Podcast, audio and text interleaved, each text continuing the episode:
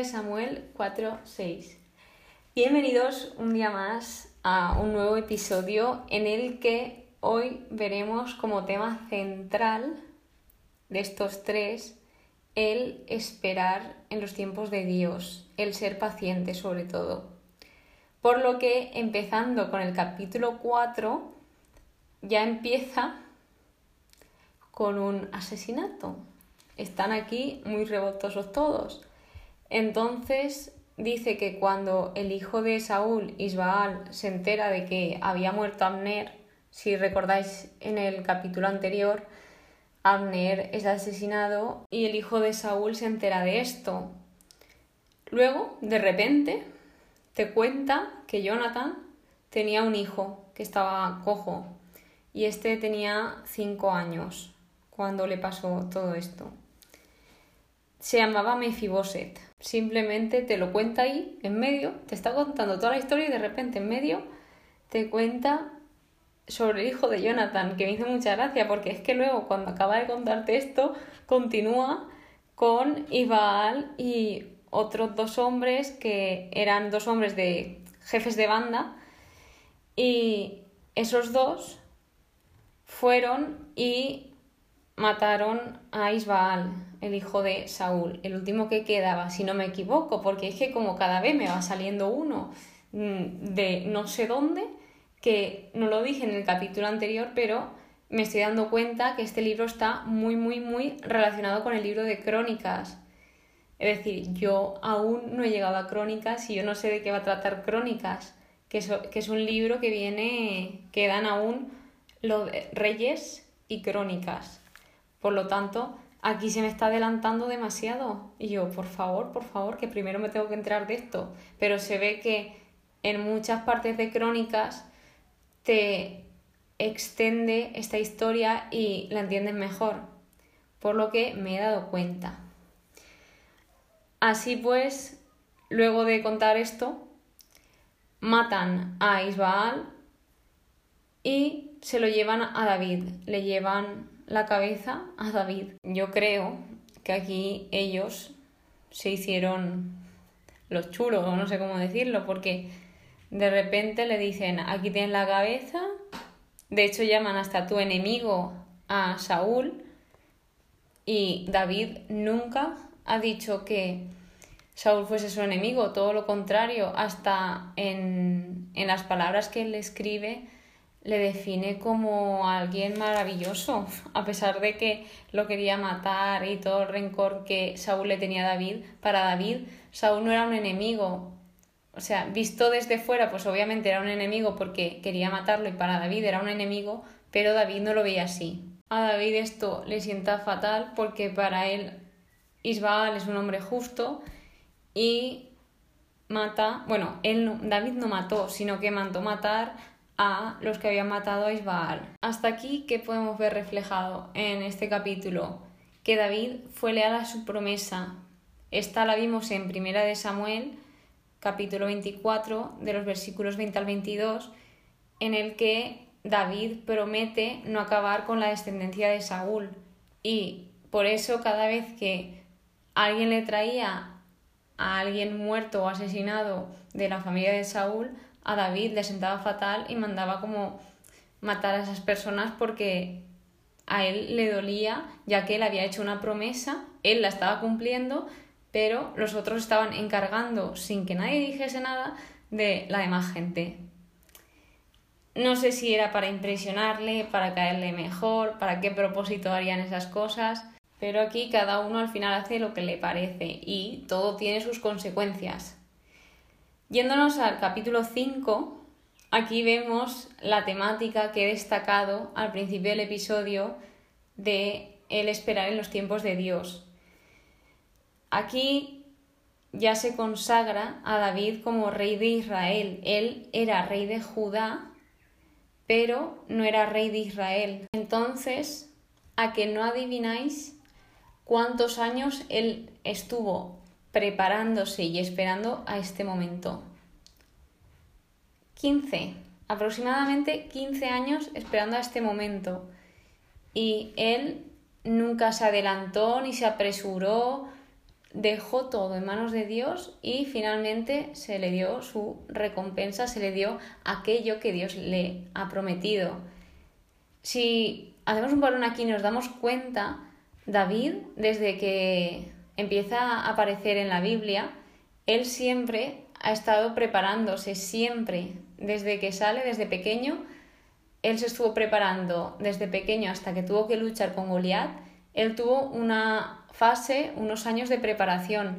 Él, no sé si sabría, porque esto no lo pone, supongo que no lo sabría, que iba a enfrentarse a tal cosa, pero él estaba preparando y formándose en ese tiempo. Y ahora, todos estos años, hasta que él llegó a ser rey de Israel, estuvo haciendo lo mismo, preparándose y preparándose para ser el rey que Dios quería que fuese. Porque lo que David quería que era pues seguir la voluntad de Dios. Y aquí podemos ver un ejemplo de, de persona que esperó en el tiempo de Dios y que se le dio todo lo que se prometió, como bien acabo de decir. Y porque a mí me ha parecido interesante comentar esto como tema central del episodio. Porque a mí era la primera que le pasaba. Yo he sido siempre una persona muy impaciente, una persona que lo quiere tener todo bajo control. ¿Y qué pasa cuando tú no esperas o no respetas los tiempos de Dios? Que todo se te viene encima, te viene la ansiedad, te acelera el nerviosismo y todo va mal. A lo que si tú confías en Dios, respetas los tiempos de Dios, sé que muchísimas veces es muy, muy difícil.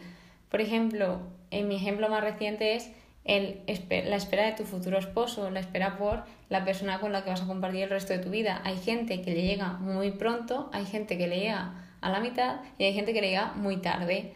Por lo tanto, aquí tenemos que ser pacientes, confiar en Dios y seguir su plan, porque si lo hacemos así, no nos vamos a desesperar, lo vamos a hacer todo bien y con alegría y felices, porque si no, si lo queremos tener todo bajo control, al final va a salir mal porque es imposible que nosotros lo tengamos todo bajo control. Quieras o no, hay veces que las cosas fallan, las personas fallan y se te puede venir todo abajo, todo lo que tú tenías planeado se te puede venir abajo. Por lo tanto, confía en el plan de Dios. Dios no te quiere perjudicar, Dios solo quiere tu felicidad y piensa en eso. Continuando, habla de la conquista de Jerusalén, donde aquí nos vuelve a resaltar que Yahvé, el dios Sebaot, estaba con él, estaba con David y también, igual que está con David, está con nosotros. Y esto en la Biblia sale muchísimas veces que Dios está con nosotros, que está con nosotros, que no temamos, que confiemos en Él. Todo esto se repite muchísimo y ya os digo que en la Biblia las cosas no están por estar y ya está. Si está escrito tantas veces es por algo y es para que no te olvides que Dios está contigo y que no estás solo o sola. Y como veis, aquí luego pone, así se cercioró David de que Yahvé le había confirmado como rey de Israel y que había exaltado su reino por mor de su pueblo Israel. Es decir, que David quería estar seguro de que Dios le había confirmado como rey de Israel. Hasta que él no estuvo seguro, no, no lo puso en marcha el ser rey. Es decir, fue, fue confirmado por todos los ancianos, por toda la gente del pueblo de Israel, pero lo que David le interesaba era que estuviese confirmado por Dios. Y ahora otro apartado de este capítulo habla de los hijos de David en Jerusalén de nuevo. En el capítulo anterior vimos a los hijos de David que nacieron en Hebrón y hoy vemos los que nacieron en Jerusalén, siendo aquí David un avaricioso, aquí ya yo creo que se apartó un poco de Dios porque le vino la avaricia de mujeres y dice, tomó más concubinas y mujeres y ya os cuenta todos los hijos que tuvo aquí en Jerusalén. A lo que luego de esto habla sobre una victoria que tiene el pueblo de Israel contra los filisteos. Se remarca muchísimo de nuevo que David consulta a Dios en varias ocasiones en este capítulo y os quiero compartir tres cosas que me han llamado la atención de esta parte. La primera es, Yahvé me ha abierto brecha entre mis enemigos, como brecha de aguas. Me encantan mucho las comparaciones que utiliza la Biblia y yo dije, qué, qué graciosos aquí explicándolo así, comparativas. Y me comentaron, de hecho fue mi padre, dice, es que en esa época necesitaban que se les explicase de esa forma, porque si no, no lo entendían. Entonces, como que se ponía diferentes ejemplos. Luego indica que abandonaron a sus ídolos, los filisteos. Y por último, os quiero dedicar unas palabras. Ataca con decisión, porque Yahvé sale delante de ti para derrotar al ejército de los filisteos. Es decir, ¿qué, os quiero transmitir con esto? De que si tienes a Dios, que vayas con decisión, porque obviamente lo tienes a tu lado y está contigo. Te lo dice en la mayoría de partes de la Biblia, como he comentado anteriormente. Él sale delante de ti y Él te defiende de tus enemigos. Y aquí lo podemos leer y se puede comprobar. Al final de esto todo sale bien y, como os he dicho, la victoria contra los filisteos se titula este apartado. Así que todo sale a la perfección. ¿Por qué? Porque primero David consulta a Dios y luego tienen confianza en Dios, a lo que gracias a todo esto y al estar unidos sale todo bien. Y el último capítulo de hoy habla del arca de Jerusalén. Yo me hace mucha gracia cuando aparece el arca porque yo muchas veces me pregunto ¿y dónde estará el arca ahora mismo? Porque esto era un transcurso de tiempo, cada, cada libro está escrito en un tiempo. Y yo, pues se me viene esa pregunta, no sé por qué. Y cada vez que se dedica un capítulo al arca, digo, mira, aquí mi respuesta. Este capítulo empieza diciendo que David reunía todo lo mejor de Israel, a todo lo mejor.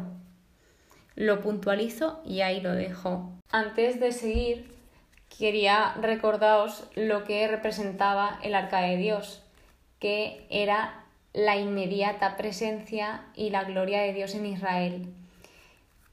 Y salen dos personajes más aquí, que son Uzá y Agio, hijos de Abinadab, que Uzá significaba fuerza y Agio amigable.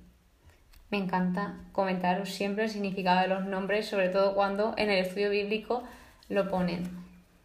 Y al saber esto, ellos iban transportando el arca. Pero ¿cómo la estaban transportando? Que de esto no me di cuenta. Mira, una lección antes de continuar comentándoos este capítulo fue que yo leo la Biblia, la leo y subrayo y me lo apunto para aquí aprender yo y acercarme más a Dios y también tener un poco de guion para transmitirlo con vosotros.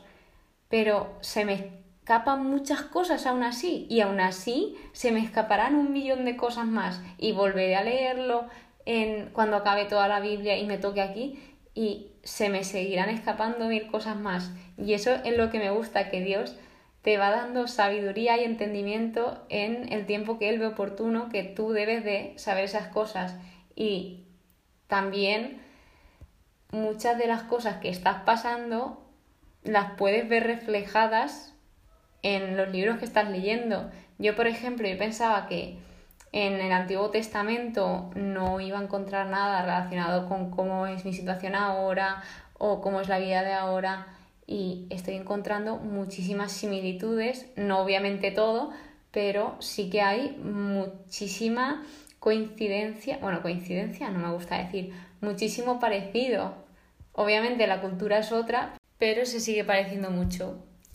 Dicho esto, os quiero retroceder un poco en este episodio, en el capítulo 6, porque dice que cargaron el arca de Dios en una carreta nueva. Yo me acuerdo que en Éxodo contaba muy bien explicado y muy específicamente todas las medidas, todo lo que debía contener el arca, lo que se podía hacer con el arca, lo que no, te lo explicaba muy bien. Y gracias al estudio bíblico, que siempre lo menciono, es Enduring World. Yo me meto en, en esa página y yo voy analizando versículo por versículo y todo lo que van ellos poniendo. Pues aquí dice que el arca, si nos recordamos de Éxodo capítulo 25, de los versículos 12 al 15, era designada para ser cargada. El arca debía de ser cargada, no la podían llevar en un carrito, debía ser cargada por humanos y específicamente por levitas. Entonces aquí ya se equivocaron. Bueno, dice que iban bailando todos los israelitas, David, delante de, de Yahvé con todas sus fuerzas. Y a mí esto me encantó porque esto demuestra que estaban alegres, porque cuando bailamos y cantamos, quiere decir que estamos alegres. Y era una forma de adorar a Dios, pero no me había dado cuenta. Estaban en adoración, en plena adoración y todos felizmente y alegremente. De repente se ve que Uza tiende la mano hacia el arca y la sujeta. Y esto estaba prohibido tocar el arca. Yo no lo había entendido. Digo, ¿por qué aquí se enciende la ira de Dios? Pues sí, porque en Números capítulo 4, versículo 15 dice, no tocarán cosa santa, no sea que mueran. Efectivamente, Uza tocó cosa santa y lo que le pasó fue que Dios le hirió y murió por ese atrevimiento. De modo que se dan cuenta de que no lo están haciendo bien, la dejan el arca en casa de Obededón y se bendice la casa, Dios la bendice y luego al volver a transportarla ya ellos dicen que cada seis pasos que avanzaban sacrificaban un buey y un carnero cebado. Y David mientras iba danzando, girando con todas sus fuerzas. Me hace gracia porque pone con todas sus fuerzas, es decir, que lo vivía intensamente este momento. Y bueno, llega el momento en que Mical, la hija de Saúl, la esposa de David, bueno, una de las millones de esposas de David, que esta fue la primera, lo vio y como que le entró una sensación de desprecio en su interior. Y luego tienen una conversación a lo que dice David, entre otras cosas, delante de Yahvé danzo yo, y después de esto, algo que aprendemos es que David en ningún momento dejó que la crítica de Mical le arruinase el día. Muchas veces a nosotros nos afectan mucho las críticas, ¿por qué? Pues primero porque somos humanos y luego porque podemos estar pensando, ¿y qué dirán de mí? ¿Y si yo hago esto, qué opinarán? ¿Qué criticarán? David es un ejemplo de que a él no le importaba lo que opinaran ni siquiera su esposa mientras él agradase a Dios, porque él todo lo que estaba haciendo lo estaba haciendo por Dios, no por su mujer. Entonces, que lo primero en nuestra vida sea agradar a Dios, porque si agradamos a Dios, todo lo bueno viene de la mano. Y eso ha sido los tres capítulos de hoy. Espero que os hayan gustado. Muchísimas gracias por escucharme un día más, de verdad. Y nos vemos en el siguiente episodio. Que Dios os bendiga. Y antes de que se me olvide, decíos que en Spotify, si me está escuchando desde Spotify, dejo una cajita con preguntas, generalmente al final de casi todos los episodios, para que contestéis si queréis.